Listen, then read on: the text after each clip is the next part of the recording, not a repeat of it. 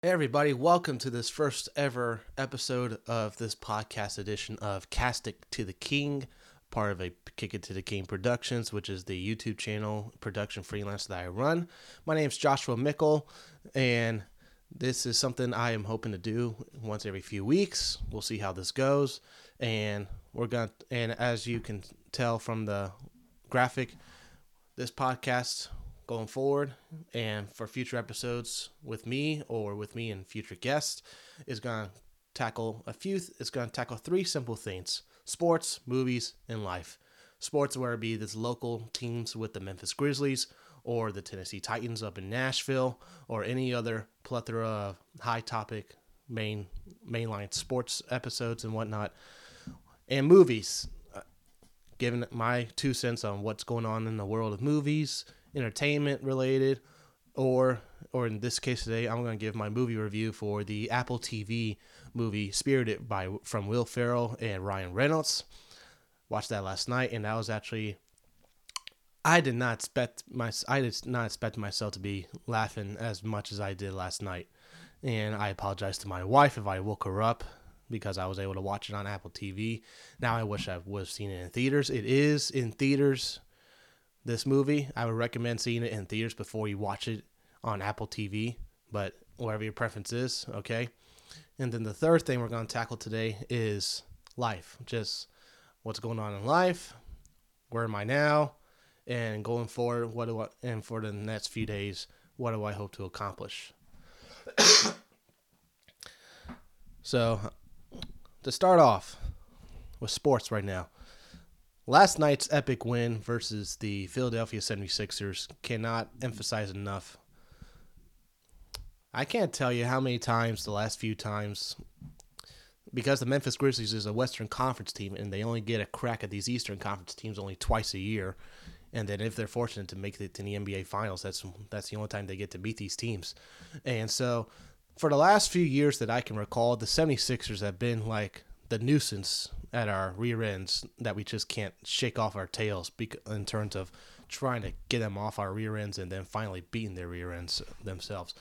And so last night, Steven Adams had a fantastic game. Ja Morant, what can you say about him? Like the the basketball gods gifted us with such great talent and Ja Morant, and in this and that is despite the fact that we are still dealing with a plethora of injuries. And as I have my computer pulled up over here, uh, just left of me, let me just look up the stats on this game. Memphis Grizzlies. Final score, yes, was 117 to 109. Memphis Grizzlies.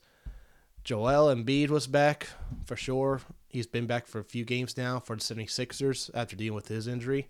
James Harden still remains sidelined, so maybe Philadelphia fans can rub that in, can rub that in our faces, say we were injured ourselves and we didn't we weren't at full strength.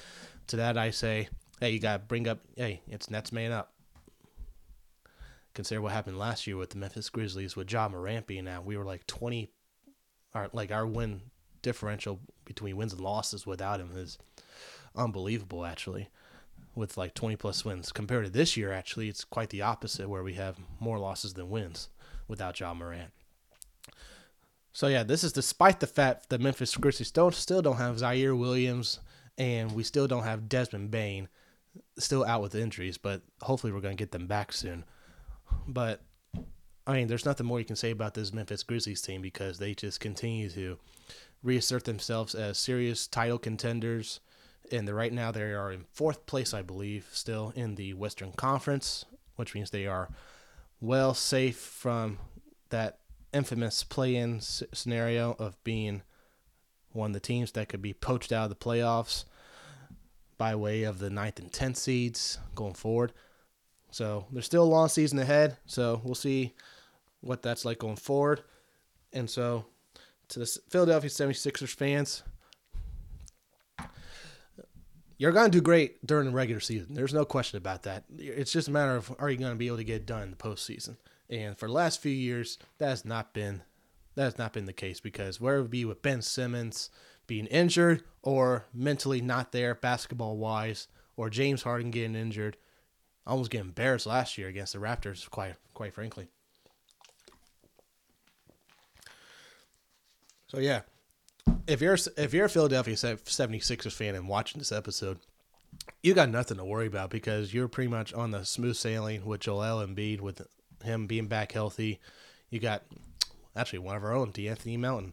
Uh, he had quite the uh, night last night, playing 40 minutes, about 17 points and five assists. So you poached us, you poached him from us, and we got in that trade uh, Danny Green, who he ha- he has not played at all this year.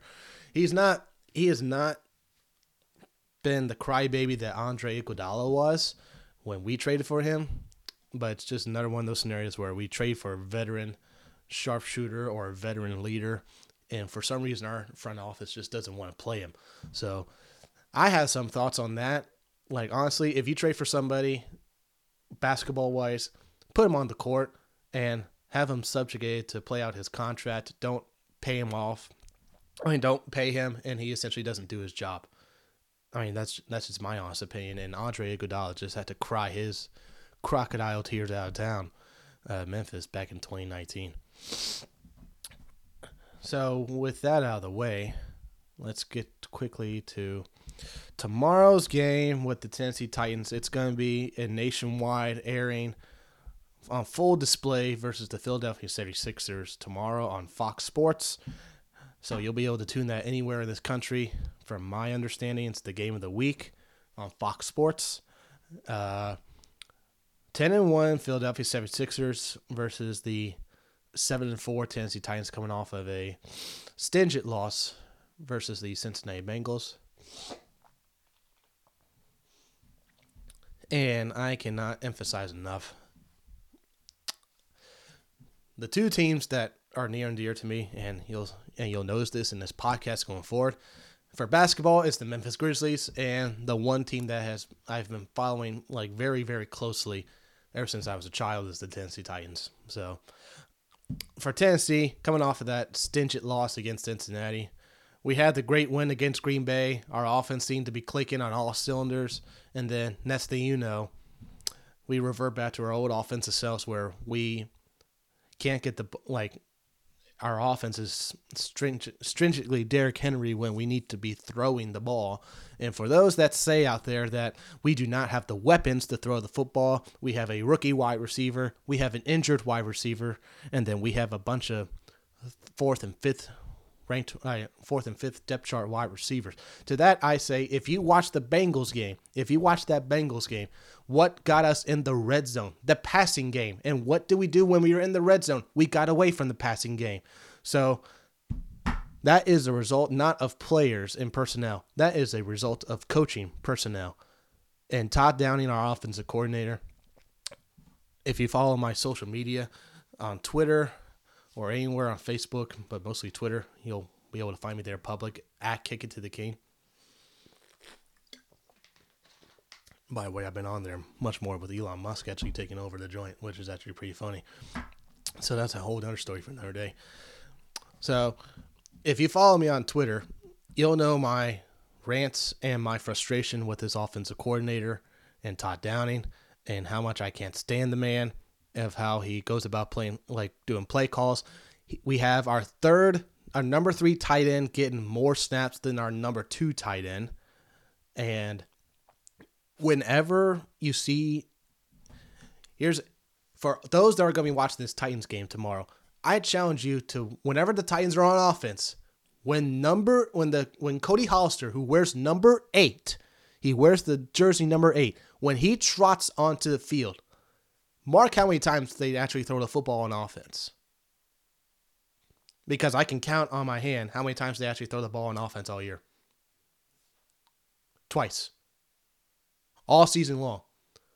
All the rest of those times he's on the field, the defense knows that Derrick Henry's going to get the football. And when they know you're going to run the football, what are you going to do?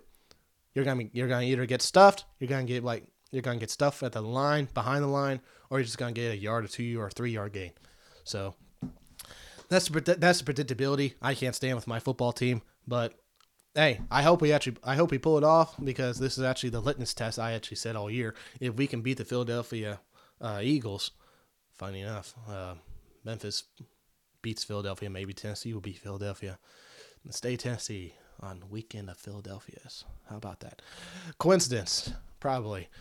Either way, uh, I am pr- like I'm not gonna pray. I'm not gonna I'm not gonna get my hopes up over over any of this because I can't stand my football team. It's it's hair pulling. It's gut wrenching to be able to watch this team underperform. This team should be putting up 24 plus points every week. We can't seem to get our heads heads out of our rear ends with the offensive play calling and Todd Downing when we only can score 16, 17 points how many times all year? And then we only score like 24, 22 points, 21 points, like only three or so times a year. And then our highest game was against, and our highest scoring game was 28 or 27 points against those Green Bay Packers in Wisconsin on Thursday Night Football, which was our best ever offensive performance. And that was actually, and still is our best game. Prior to that Packers game, we had not had a, what you would quote, what's your team's best overall game? All year, Tennessee had not had that. We had our worst game, and that was against the Buffalo Bills on week two, 41 to 7 loss. That was lost to us in the second half, and that just got out of hand when it was like 10 7, I believe the score was at halftime, and then just got away from us. So that was the perfect storm for Buffalo to, to stomp all over us. So we had our worst game. We had never had our best game of the year. And so, and then going into that Green Bay game, and then go and then executing that Green Bay game plan, that was our best game of the year. And so, what I can't stand about Todd Downing as an offensive play caller for Tennessee. This is this first of all, this is second year. This is not his first year. This is second year. So last year when we had AJ Brown, Julio Jones, and more talented receivers and like offensive personnel, he couldn't do squat. And that's despite the fact that Derrick Henry was injured for the majority of the year, and we were still able to squeak out a number one seed, and that was the result of not not necessarily Tennessee doing good. It was a result of the rest of the AFC just collapsing in on itself because last year was the perfect storm for Tennessee. You get the number one seed with at five losses, which had never been done in over 15 years in the NFL, in either conference actually. It had never been done in 15 plus years of getting a number one seed at five losses. Usually it's about three or uh, two losses, or at most four, that you would get a number one seed with that with those many losses. So that was a perfect storm for last year for Tennessee, and then we just couldn't execute in playoffs because our offense was just too predictable for our, the Bengals to pick off Tannehill three times. Some of those throws were on him, and some of them was predictable play calling because that second INT, Hilton, who once again had a monstrous game against uh, uh, Derrick Henry and the Titans this past Sunday. He read that screen, that same wide receiver screen pass that they had run two drives earlier and picked off Tannehill in the red zone on that second interception in the playoffs last year. So back to this game with the Philadelphia. Uh, uh, back to this game with the Philadelphia Eagles tomorrow. I expect the Eagles to stomp us. I expect them to stomp us, like offensively.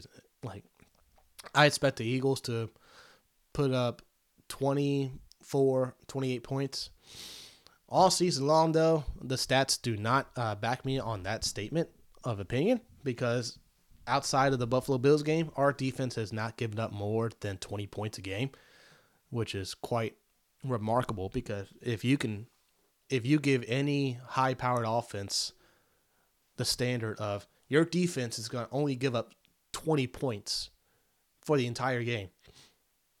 Any high powered offense the Detroit Lions right now would take that would take that offer and run with it because the amount of time they scored 30 points this year and still lost.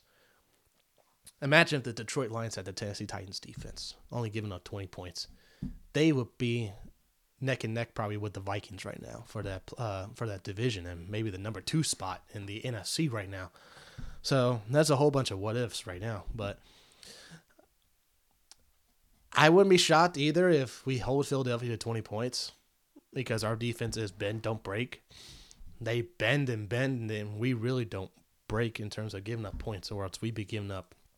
Based on our uh, passing defense, we're like, uh, we're not even top 20 in terms of pass defense, but we're top 10 in points given up. So, hey, you can give up all those yardage, but if you're going to score points, then that's going to be an issue. But the, the benefit for the Titans is that our defense has not been giving up those points.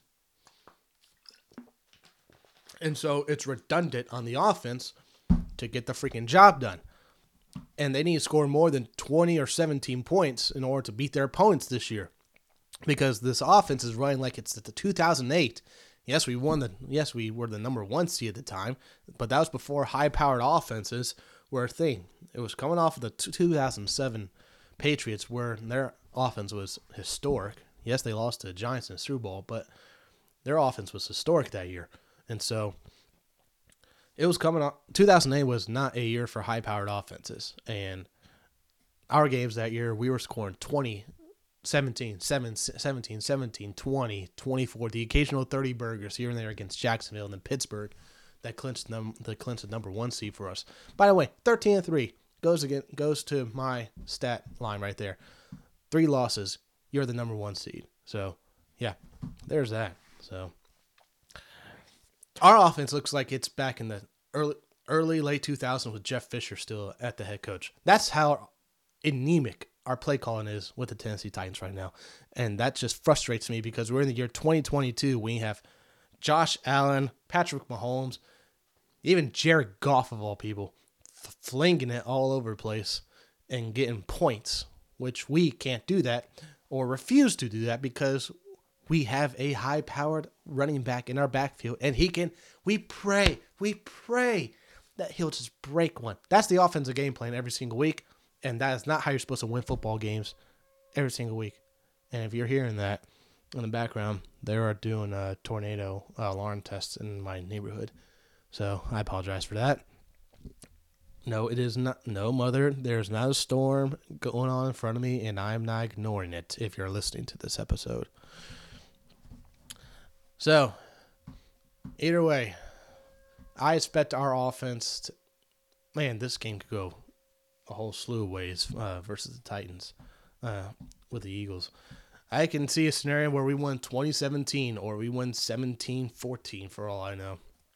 But one thing that is for sure that ever since that Bills game, uh, on ever since week two, ever since week two against the Bills, any team that has played us, including the Chiefs that folks saw on Sunday Night Football, with a backup quarterback in Malik Willis, which is still which he's still raw by the way, so he shouldn't be playing this year. I've been saying all year he shouldn't be playing this year, not until next year at least. By the way, Hugh Freeze, uh, his contract got bought out by uh, Auburn, so those that said his high-powered offense wouldn't work in the NFL, well, Auburn seems to think differently. So he's now their head coach, uh, getting uh, poaching him from Liberty.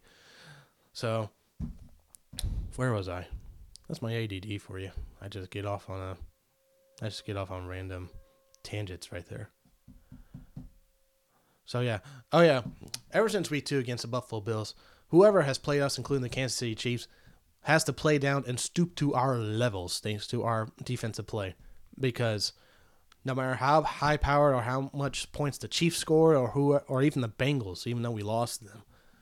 Even the Bengals and Chiefs and those other teams, and we'll find out tomorrow if it's the same against the Philadelphia Eagles, is that when you play the Tennessee Titans, you have to play our dirty, roughneck football style. You cannot be flinging it, pass happy, and score touchdowns. Now, that could change this Sunday. So anything can happen. But based on the stat lines and also based on your like the visual your visual eyes watching this football team this year, our defense is tenacious. It is the it's I will argue it's probably better than the 2008 Titans defense that when we had Albert Haynesworth, Kyle Vanden Bosch, Keith Bulluck, Jevon Kearse back, uh, Nick Harper in the secondary, Michael Griffin.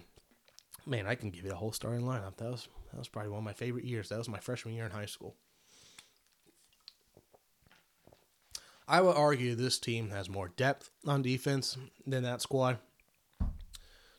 As per the case, the last few weeks with uh, Jeffrey Simmons, our defensive our defensive pass rusher tackle, being out with injury, and he's been able to, uh, and we've been able to see with this Titans team that depth in that defensive line, and also in the pass rush with the linebackers since uh, since Harold Landry went down with an injury with the ACL before the season starts, so he's not even playing at all this year. So seeing this depth on this defense is pretty it's pretty incredible. It's pretty incredible to watch. And now we are going at wow, 20 minutes. Wow. This might be a good 30 minute episode. Let's see how long this lasts for your first episode. So, final score, I I would say betting money says the Eagles. They're at home. Tennessee's on the road. Betting money says the Eagles. I would imagine. I would I would think the final score. Hmm. I think the Eagles are going to break that twenty point uh, threshold against this team. I think they're going to score twenty four points, and this uh, Titans offense is going to score seventeen. Until they until until this offense for Tennessee does something different, they're going to only score sixteen or seventeen points by way of a touchdown and a few field goals, or two touchdowns and a field goal. So until they start changing it up with Todd Downing and this offense. Get get Chig Okonkwo involved. Get Tra- Treylon Burks has been he's he's arrived. He's Treylon Burks, wide receiver from Arkansas that we drafted this year. The AJ Brown replacement actually intended to be the AJ Brown replacement. He has shown up these last two weeks against the Packers and the Bengals. So I expect him to have a monster of a game. Where that results in him catching catching touchdowns is a whole nother thing because our red zone passing game seems to be ineptly absent on purpose this year.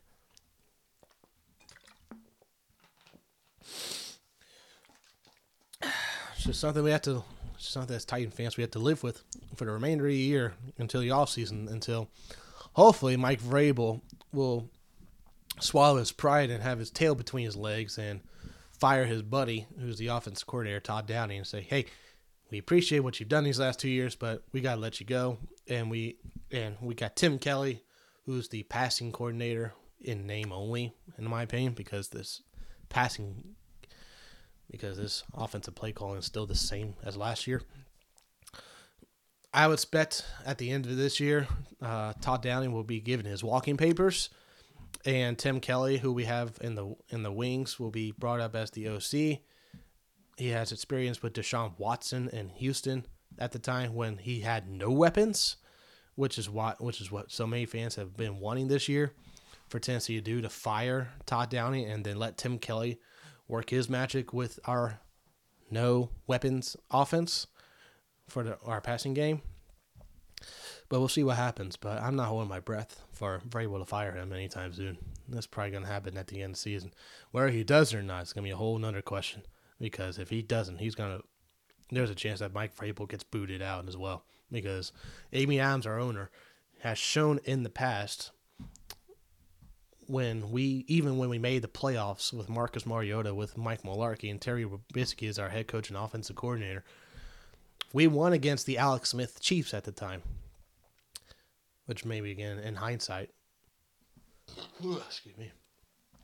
Which maybe in hindsight, if we don't beat the Chiefs, is Alex Smith still with the Chiefs and is the Patrick Mahomes era delayed by like a year or two?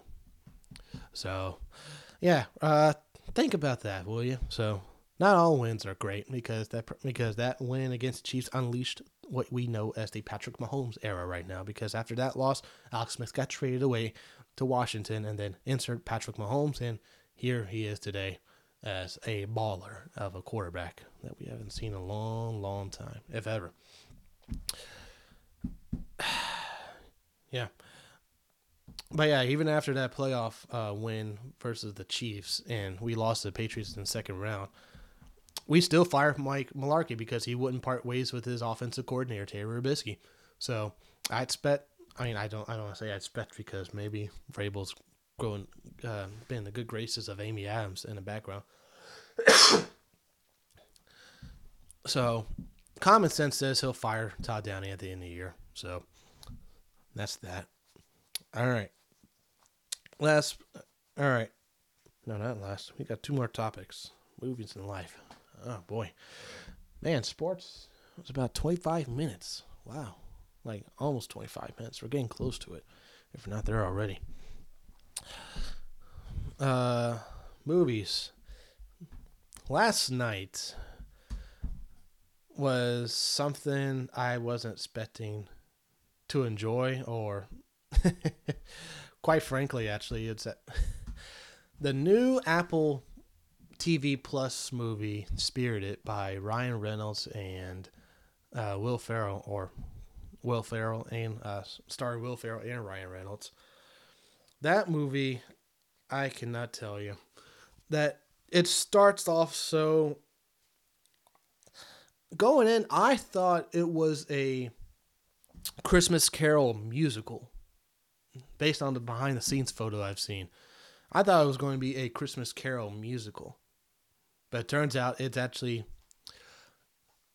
uh it's like this world like if you don't want to hear the if you don't want to hear the movie, uh mute it for like the next 3 minutes or so.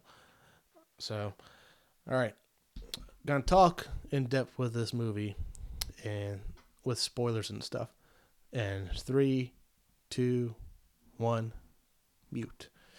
So this movie takes place in modern day, essentially. This movie takes place in modern day, and all those spirits that you know, ghosts of Christmas past, present, and future. Apparently, they have their own, uh, like they ha- they have their own workshop, like social worker, worker of place area, and at the beginning of the movie, quite shows it. Of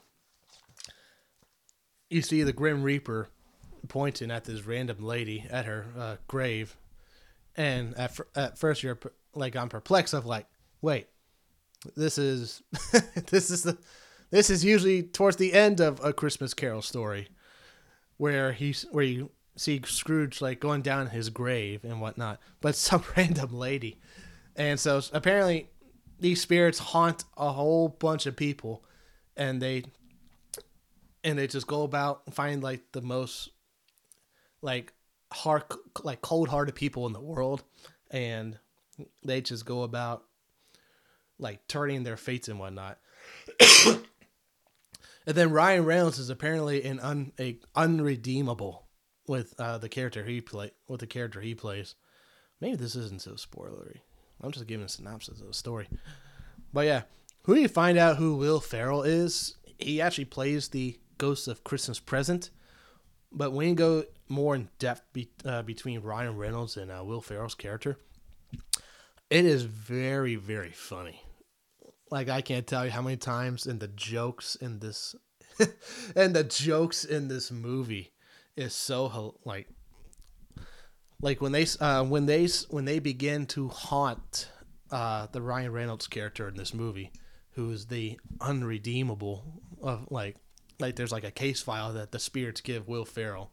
He's like he's an unredeemable. and so when they actually get to uh, Ryan Reynolds' character, like the joke that popped out to me the most what there are two jokes that popped out to me and they're non spoil and they're non spoilery in any sense. Uh, the two jokes that popped out to me was when Ryan Reynolds was being haunted by like uh uh who's that I, I can't I can't think of the ghost name with the chains that warns the individual. Three spirits will come and haunt you tonight. Feel my ch- like see my chains and whatnot. Whoever that ghost is, uh, comes to haunt Ryan Reynolds and, he pauses him in between uh, lectures like, wait, so the Christmas Carol story is real, right? So you're so you're the so you're so and so, right? And then in the second interruption, it's like, wait, of all the people you can haunt, there are murderers, there are there are murderers, there are rapists, there are folks that do gender reveal parties. That line right there just made me like laugh out loud like there ain't no tomorrow. Oh my goodness gracious, yes. Haunt those people that do gender reveal parties, which is if you're one if you're one of those people, why? What's the point of it? Like gender reveal parties. Like just ah, the joke in and of itself is uh I mean, I, I just thought it was you know, I thought it was a laugh out loud moment for me. And then the second joke was uh when Will Ferrell's character is interacting actually uh I mean with no uh context actually like he's able to like there's a point in the movie where he's able to interact with the real world with Ryan Reynolds and then he's at this Christmas party and then someone is dressed as his character from Elf and then Will Ferrell's like, "Man, your costume looks stupid." oh my god. Easter eggs, I tell you. I loved I love like I love when movies like to reference themselves and just like poke like poke fun at each other. It's like your costume looks stupid. Where are you supposed to be? no, what that guy in the elf costume uh, should have said like, "I'm dressed as you. You look just like him." Different studio, so they probably couldn't do that for obvious reasons, or else Apple would be sued by Warner Bros. Discovery right now. So honestly, there were some twists and turns in this movie that I did not expect because this movie was so hilarious. I I will actually, I will now actually put this down in my book, like in my, I will pin this book in my collection of movies that I will watch every year for Christmas from now on, at least once. I'm not gonna watch it like every every other day or whatnot, like Home Alone and whatnot. But Spirited on Apple TV Plus, if you're able to watch it through Apple TV or see it in movie theaters today, uh, this weekend, or rent it on uh, rent it or wherever you can rent it from, from Rep, if you can find a Redbox these days, or Amazon, or any renting uh, capability or buying it, I would highly recommend it because this was a, you will not regret it. You will not regret watching this movie. And for those that were concerned per se with the trailers and whatnot in some of the what was maybe portrayed as like dark humor that Ryan Reynolds is most infamous for with Deadpool and whatnot. This is a PG 13 movie, and they do the cutaways with the cuss words like they do in some Marvel movies. So, like when someone's about to say, holy sh, and then you'll hear like a, uh, you hear like a doorbell or an elevator door come up. So, like Marvel was Marvel's most infamous for this. And if you remember in the first Guardians of the Galaxy movie, in the first Guardians of the Galaxy movie, uh, when the collector, one of his servants, is trying to take hold of that uh, purple Infinity Stone, and the whole place is destroyed and whatnot.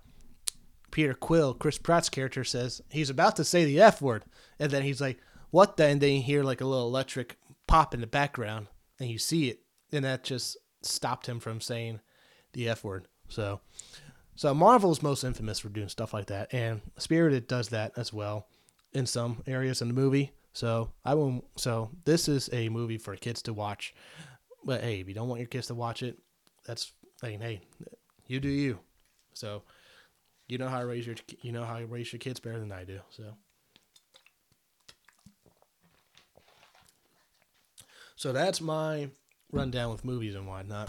One more thing I will touch up on for this podcast episode is what's going on at Disney right now. They recently fired their CEO, uh, Bob Chapek, and reinsert the previous CEO that took over for that he took over for uh, Bob Iger, who's now back at the helm at Disney.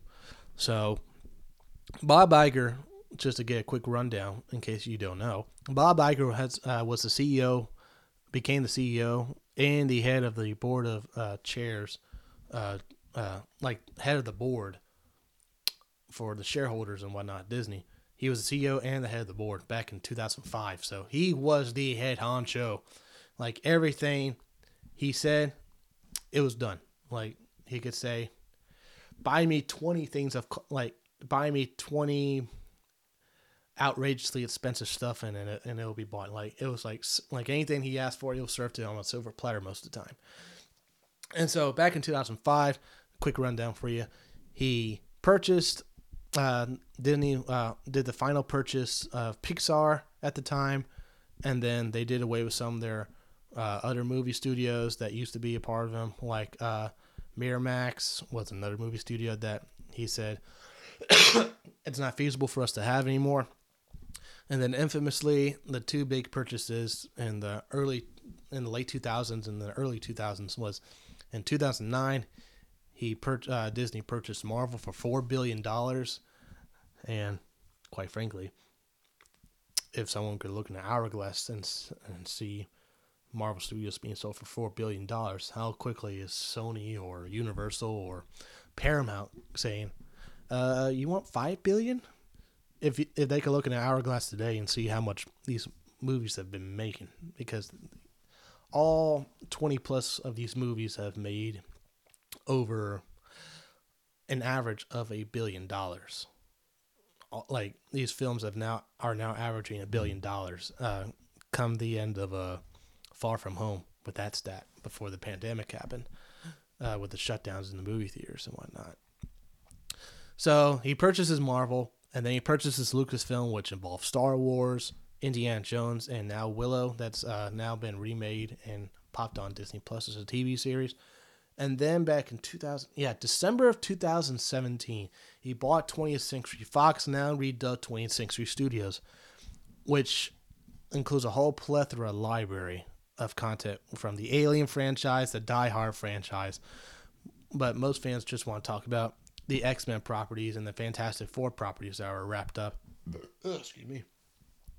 Back up there with the studio when they were just a small fraction of the purchase compared to the overall purchase, and Disney bought that for 72, 72 billion dollars after they had a bidding war against Universal, actually Comcast, uh, NBC Comcast, and so they so they and so they buy up 20th Century Fox, which then fuels speculation of with all this IP, what's Disney to do with it, and so it was then revealed either back in 2018 or early 2019. I don't I want to, I want to say it was late 2018.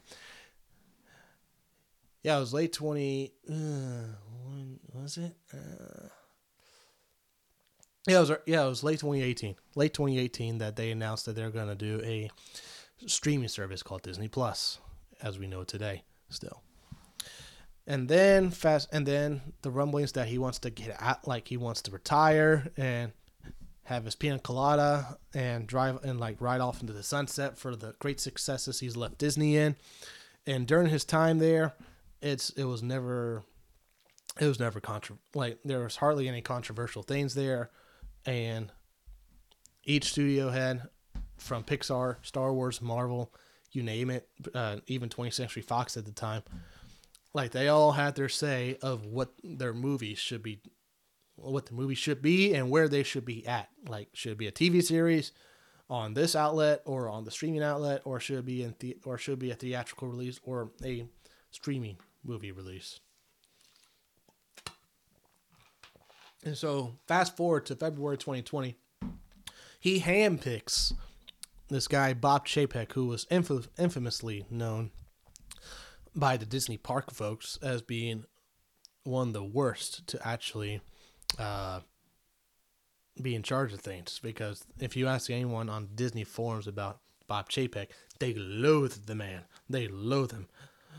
And so that actually translated quite coincidentally with the movies and also as as his stint as CEO because during his stint as CEO he took away some of the power uh, from the studio heads and Pixar is the number one instance where they were just peed off with the man because they had theatrical movies that they wanted to release in theaters and Disney and the Disney executives that Bob Chapek uh, created under him with new leadership titles that weren't there before, uh, with Bob Iger essentially vetoed the studio's power and said, "No, you're going to put Soul on Disney Plus for free."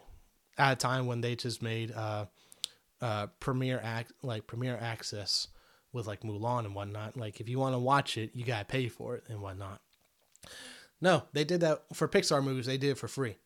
They put their movies out for free, which I would be loath to if I was a Pixar executive. And then they did it for uh, Luca. Luca was the other one. And then they did for uh, what was that movie called? Red. Uh, where she trans uh, where she transforms into the panda. Uh, Pixar. Red.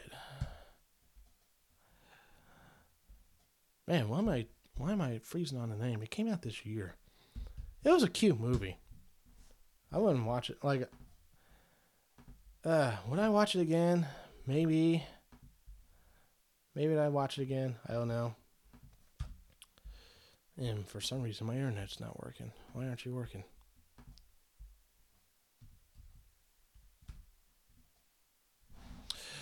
All right, uh, I'm just gonna assume that uh, movie's called. Uh, here we go. Pixar Red. Turning Red. That's what it was.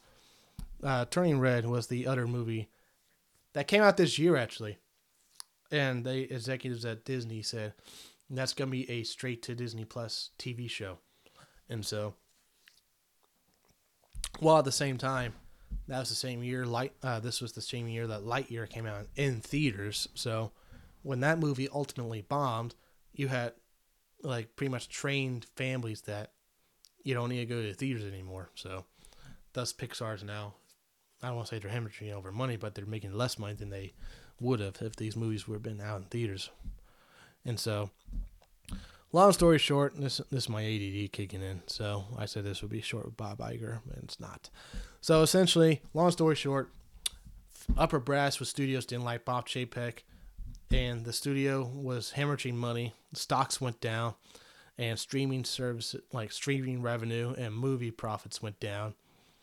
All in part because of the environment they had uh, unwittingly like done themselves into with uh, the upper management levels that they created that were not there before to like micro like to microscope these other movie studios like Marvel and Pixar, and then uh, some of these, and then what was getting out uh, with this whole uh, Florida bill politically backfired backfired on Disney because when they open because the when you openly do woke politics in entertainment it's not gonna it's not gonna go over well with the every with the average everyday uh, moviegoer now for Lightyear, when the whole fuss was about we have a same-sex lesbian kiss and whatnot, we we we watch the movie in context. It's honestly nothing. It's nothing to fuss about and whatnot. It it honestly is, and it was actually because of them putting that scene. Uh, I didn't actually see it in the theaters. I actually saw when it came out on Disney Plus 45 days later when it came out on Disney Plus. But yeah, the reason Lightyear failed was botch marketing. No one knew if this was a Toy Story sequel or if it's a Toy Story spinoff. Tim Allen wasn't the voice, which turned a whole bunch of people off already. And quite frankly, the movie could have done with uh, with Tim Allen voicing Buzz Lightyear again. Not to say Chris Evans did a horrible job. He actually did. He actually did really. Good. He actually did his best Tim Allen uh, like impression of sorts in some parts of the movie but the whole perception of like woke politics and uh, media content that the Disney creators behind the scenes that were leaked out to the public uh, were not so secret anymore. And now we see with Strange Worlds when it was just revealed that in this Jake Gyllenhaal movie, uh, one lead characters has has a uh, gay ro- as a boy to boy gay romance. So and vauntly just promoting that as such and the movie is bombing. And it's going to lose Disney over a $100 million. And so the NBA learned this lesson back in, hmm, they learned this lesson many times actually. NBA learned this lesson in 2014. They learned this lesson back in 2020. When you go woke politics and entertainment that folks are trying to get away from, you go broke. Thus, with Bob Iger returning, he recently just said uh, in an open Q and A like like like this he like he was he was literally asked like verbatim for quite like word for word like do you wish uh Flo- like the company would have got involved with uh like more involved with the don't say gay bill in Florida and he just plainly said no. And basically yeah he said no to that shut that down. And during his reign as CEO and what I expect him to do going forward because his actions speak louder than words, and his actions say he is a guy that himself is left leaning with his politics, but in terms of a businessman and an entertainer, he veers down the middle, and there's no skewing towards one side or the other. It's something that both people, it's both, it's something that everybody can enjoy in terms of a product that they put out there for said viewer. And so they said they're going to roll back on that they that they need to roll back on this culture war stuff that they're doing in house with the company. I applaud him for that, but we'll see going forward because we're not going to really see change with uh, these movies until re- until really about with some of these uh, Disney these core Disney movies. We're not going to see changes to stuff like this until I'm going to say next fall because some of these movies are already in the pipeline, ready to go. And so there's nothing Bob Iger can do to stop those movies if there's any political messaging in them at all. So we'll see. And that's that. Sorry for the cough, by the way. So it's been like this for last week. So not contagious at all. So last topic of the day, and then we'll wrap this up, is uh, topic number three talking about life. Just life in general. So we are recording this in the outskirts of Memphis, Tennessee. We I live in Oakland, Tennessee now, and I can just uh, hark on this for a moment. Is that I last lived here in Memphis, Tennessee, back in 2009 through 2013, and that was actually uh, the heyday when I was in high school, and then at the time I was an uh, I was a student. I was a student a youth student at uh, the Life Church here in Memphis, Tennessee. And being able to be back here, and in case you don't know or follow my feeds, so essentially a job. Uh, so there was a job opening online at the Life Church. I had actually been coming off of a. I had actually been coming off a rejection side from, uh, I believe it's Faith Church in uh, St. Louis, I had just applied to them, like applied to them for uh, one of their churches, and they actually had a location in uh, South Beach, actually, down there in that expensive part of Florida. And I had just gotten off a call with them or an email for them saying, like the usual, when you apply for a job and you don't get it, saying, "We appreciate the time you've had, like we've had with you, but we're gonna go forward with other people," and so uh, we appreciate your time. We're gonna keep your name on the record. To which I'm like, I like I was just dist- like I was still at the time employed at Galilee Episcopal Church, being their head honcho for everything media.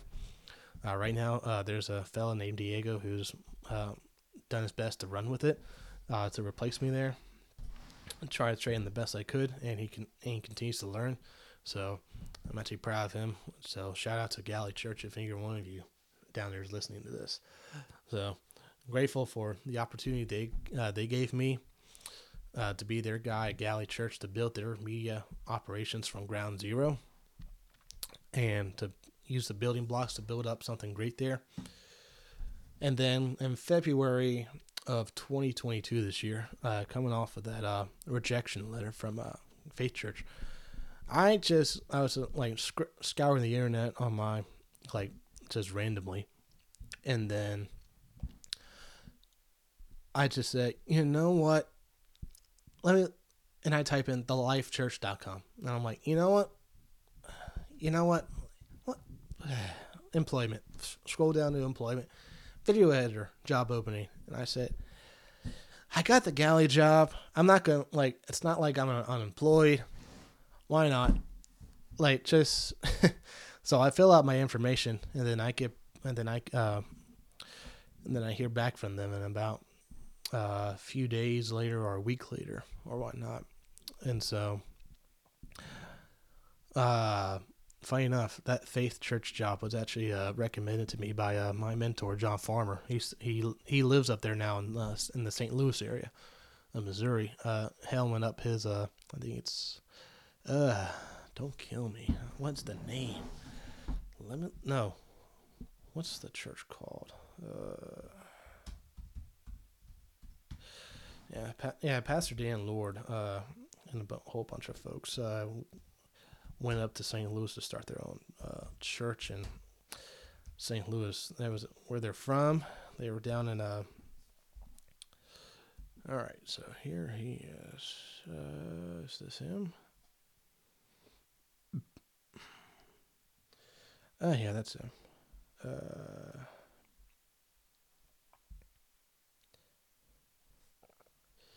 uh, that's a conference. I'm on his, I'm on his Instagram feed right now.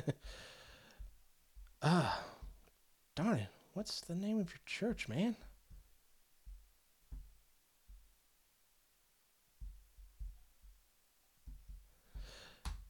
St. Louis. I'm to give a shout out to you guys.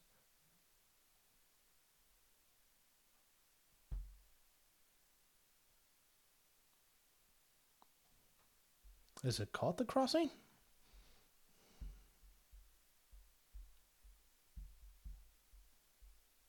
Our pastor. No, that's someone else. Yeah, wrong church. uh, Grace Life, Grace Life Chapel. That's what it was. So, so yeah, uh, that uh, Faith Church job uh, was actually a long conversation with uh, John Farmer talking about something else entirely.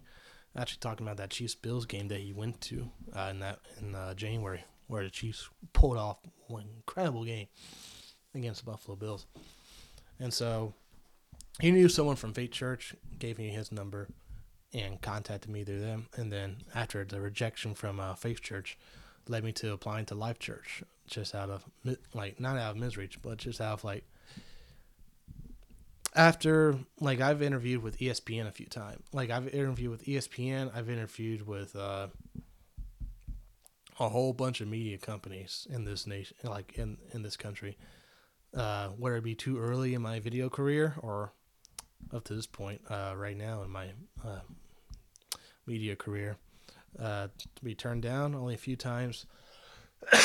they said yes, and that was Old Dominion University and WTKR News 3, uh, the CBS affiliate uh, news station in uh, the Hampton Roads area of uh, Virginia.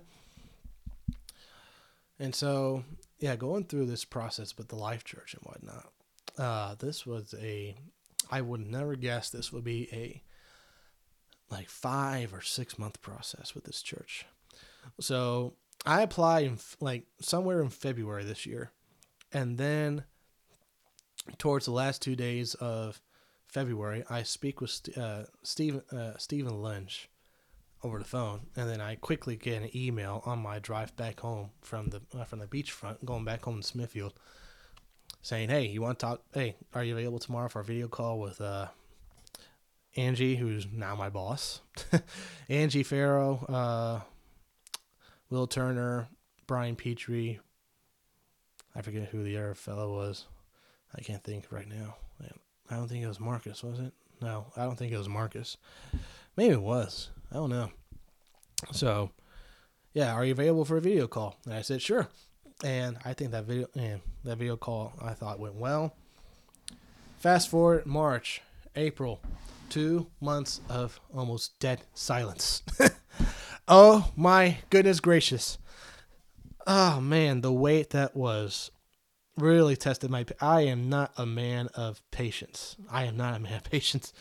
Uh man, I can't tell you how many times I would just like like be the proverbial cat scratching a scratch post of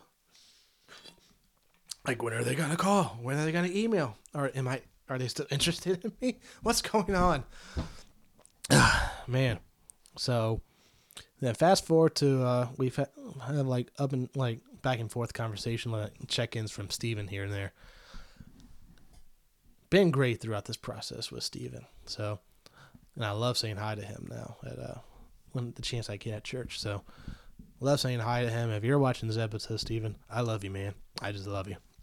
So, for and then it was in May that he reached out saying, "Hey, this is not us saying we're going to hire you, but we want to fly you out to uh, next month in June for the Axis uh, Youth Conference. It's just called Axis. It's just called Axis Conference now." Uh, and I said, like I was like overlived with joy. Like I know I like I knew that wasn't me officially getting the job, but in the back of my head, thinking this logically, if someone like if an employer flies you out somewhere and they ask you to do particular things or you're at an interview or in this case this was what i thought and turned out to be true when i got the job offer in july it was a trial run with me.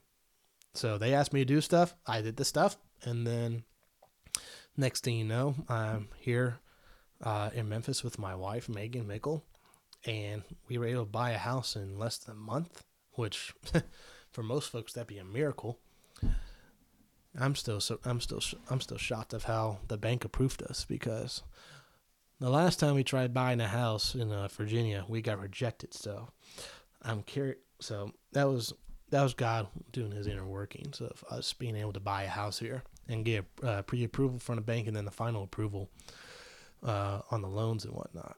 So now we're in Memphis. Now we're in the greater part of Memphis, Memphis, Tennessee. Now, and the store and the circles come like the pendulum's come full circle back around and just life in general. Funny enough, this segment's called Life, and I work for the Life Church. So,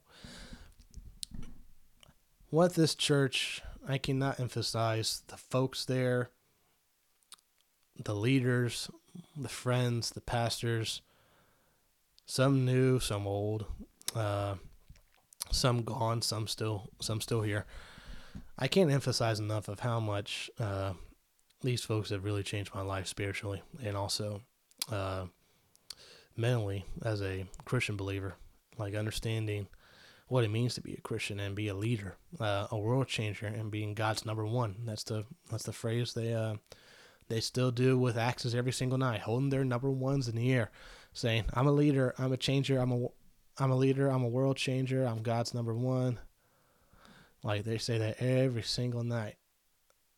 So, and Axis is just quite the environment to, I mean, it still is the environment that most, like, I would say, I want to say it's a standard, but I cannot emphasize enough the importance that has had in my life with Axis. Uh, being able to grow up with Parker, uh, Corey, Hunter, Nick, uh, Nick Gardner, a whole bunch of other folks, including those like Nicole Lawless, and then eventually uh, down the line with uh, Anna, Mark, and a whole bunch of others. Uh, like I can just go down the names right now. So, but I'm not. I'm, I'm not gonna divulge too much of that time into that. But uh, but being able, to, I mean, to be able to be back here and working and being in a working capacity to now I've now like I, I'm now coming off of two fall retreats with the middle and high schoolers where I am not a participant. I am actually uh, the I am actually the reason that like I'm not the reason. No, that's not the right wording. I'm coming off of two fall retreats just now this year in October with the middle schoolers and just recent few weeks ago with the high schoolers where normally in the past I am a participant as an Axis student, but being one of many on the staff to be able to put up the st- like put up the equipment and do the behind the scenes stuff to set the stage for said next generation to be able to experience what I experienced as a youth student is very like it's very surreal. It's very surreal and and it's it's one of those moments where you do feel old. you do feel old because the the students, your friends that you jumped down that front row with are now the ones preaching towards these uh, towards these high schoolers and middle schoolers, which is pretty surreal. It's like even though uh, Pastor BJ left, uh, even though Pastor Dan left, and a whole bunch of others left to do uh, bigger and better things and start other churches elsewhere in this country, we have the students that I grew up with essentially like take a like like fill in their spot like step into their shoes and they and they carry the torch that they that uh that they were following before. Now they carry this torch for these students that these students will follow and then we'll see what happens in 20 30 years from now uh of who will be these next crop of students that will pick up the torch going forward uh, for the church, and that's and it's a church that reach it's a church that reaches out to the younger generation, but it's also but it doesn't but it doesn't neglect the other generations uh, from old to middle age to folks like me. I'm almost 30 years old. I'll be 30 years old next year in 2023. Man, 30 years old. yeah. So yeah, I can't emphasize enough how, like, how much this, uh, like, these folks here mean so much to me, and I can't wait for. And my wife has been serving now with the coffee team, the cafe team. It's pretty cool to see that. Uh, yeah, it's pretty cool to see that run down. I've uh, seen how she's now connecting with folks over there now after we took Discovery. It's my second time I took Discovery, but it's her first time. But I wanted to do it with her so I can get the dust off of me.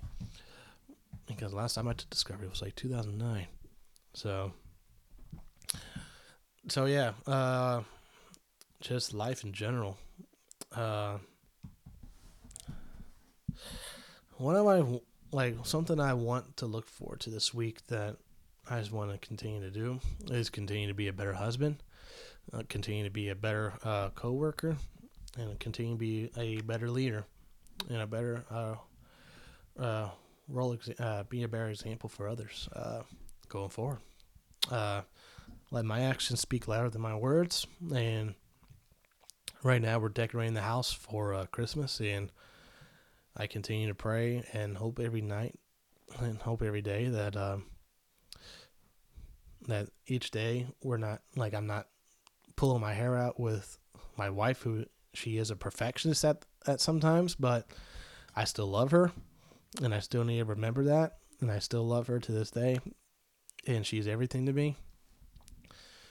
And also uh, being in and being there for my uh, coworkers, and even though I continue to do a good job, it seems like of how quickly I'm able to catch up on some things and being able to uh, being able to quickly adapt and and like apply what I am being taught because this is almost second nature to me. The stuff I'm taught at church now, because I've I've done it either at my last job at Galilee in Virginia Beach, or I've done it somewhere in the past with ODU or WTKR News Three with a video editing or video shooting. And so, same tactics but different mechanisms of how to of how to get these tactics done with the media team. And we have Christine Caine tomorrow uh, coming into town. Uh, that's gonna be that's gonna be really cool to have her in town. And hopefully tomorrow goes off without a hitch with the production team, and that everything goes off well for all the campuses at uh, Life Church. That we were able to put together a great production, a great product, and for those to soak in the good word that Christine Caine's going to deliver tomorrow. And then after that, it's setting up for Sounds of Christmas. So this is going to be the first one, I believe. I may be wrong. I think this is the Life Church's first one since 2019 before the uh, shutdowns happened from COVID. So this will be the first one, I believe, in a few years for them. So the setup for that's going to be intense as always based on uh, the setup I uh, I was able to help out with Zoe with the Zoe conference, and then also seeing the behind the scenes setup with uh, Axis back in June. This media team is like this media team, production team, creative team, whatever you want to call it. It's still one big body of what we do at the church, and the work that these folks are able to put into it and the end result that we see is pretty i like i'm still like i'm never it never ceases to amaze me of how much these guys put in and the end result is incredible as always. The end result's always incredible. So going forward uh hopefully that those goes off those go off without a hitch. And yeah, just uh, just life encouraging. So just life encouraging of uh, uh, of what I want uh, going forward, and that uh, yeah, like I'm always like man with uh yeah i can't say enough of how much this means to being back here and also being all and also being able to uh like share this mo- like i had this talk with johnny hill pastor johnny the other day a few weeks ago i think talking about uh being able to connect uh more with like reconnecting with this church 10 years removed and whatnot. And he said that like there's a there's a portion he said to me saying that essentially that uh, even though I know some folks here, whatnot, with me and my wife now here in our new season of our life, we're essentially like a new person and we got to sow new seeds and whatnot. In that the folks that I do know here, it's just icing on the cake. And going forward, like being able to plant like our seeds in this soil that is the Life Church and be able to flourish and grow in it. So, going, yeah. So, yeah, hopefully y'all and and I hope whoever's still around, I applaud you, and hopefully going forward we can do a few more of these. And so, uh, I remember doing a a quasi podcaster show or something with uh, Parker at the time. It was just one episode, but I just lacked the uh, I lacked the uh, motivation to do others because I mean at the time it was just like what's there to talk about? so now, uh, I think with this setup, I think there's something for us to always t- have something to talk about, and it's not gonna be every day to where we're draining something out of something to do. So I think going forward, either every week or every other week, we'll be able to do this podcast. So, and hopefully it gets the views that it gets, but we'll see about that. So this is Joshua Mickle signing off on this first ever episode of Cast It to the King. Goodbye.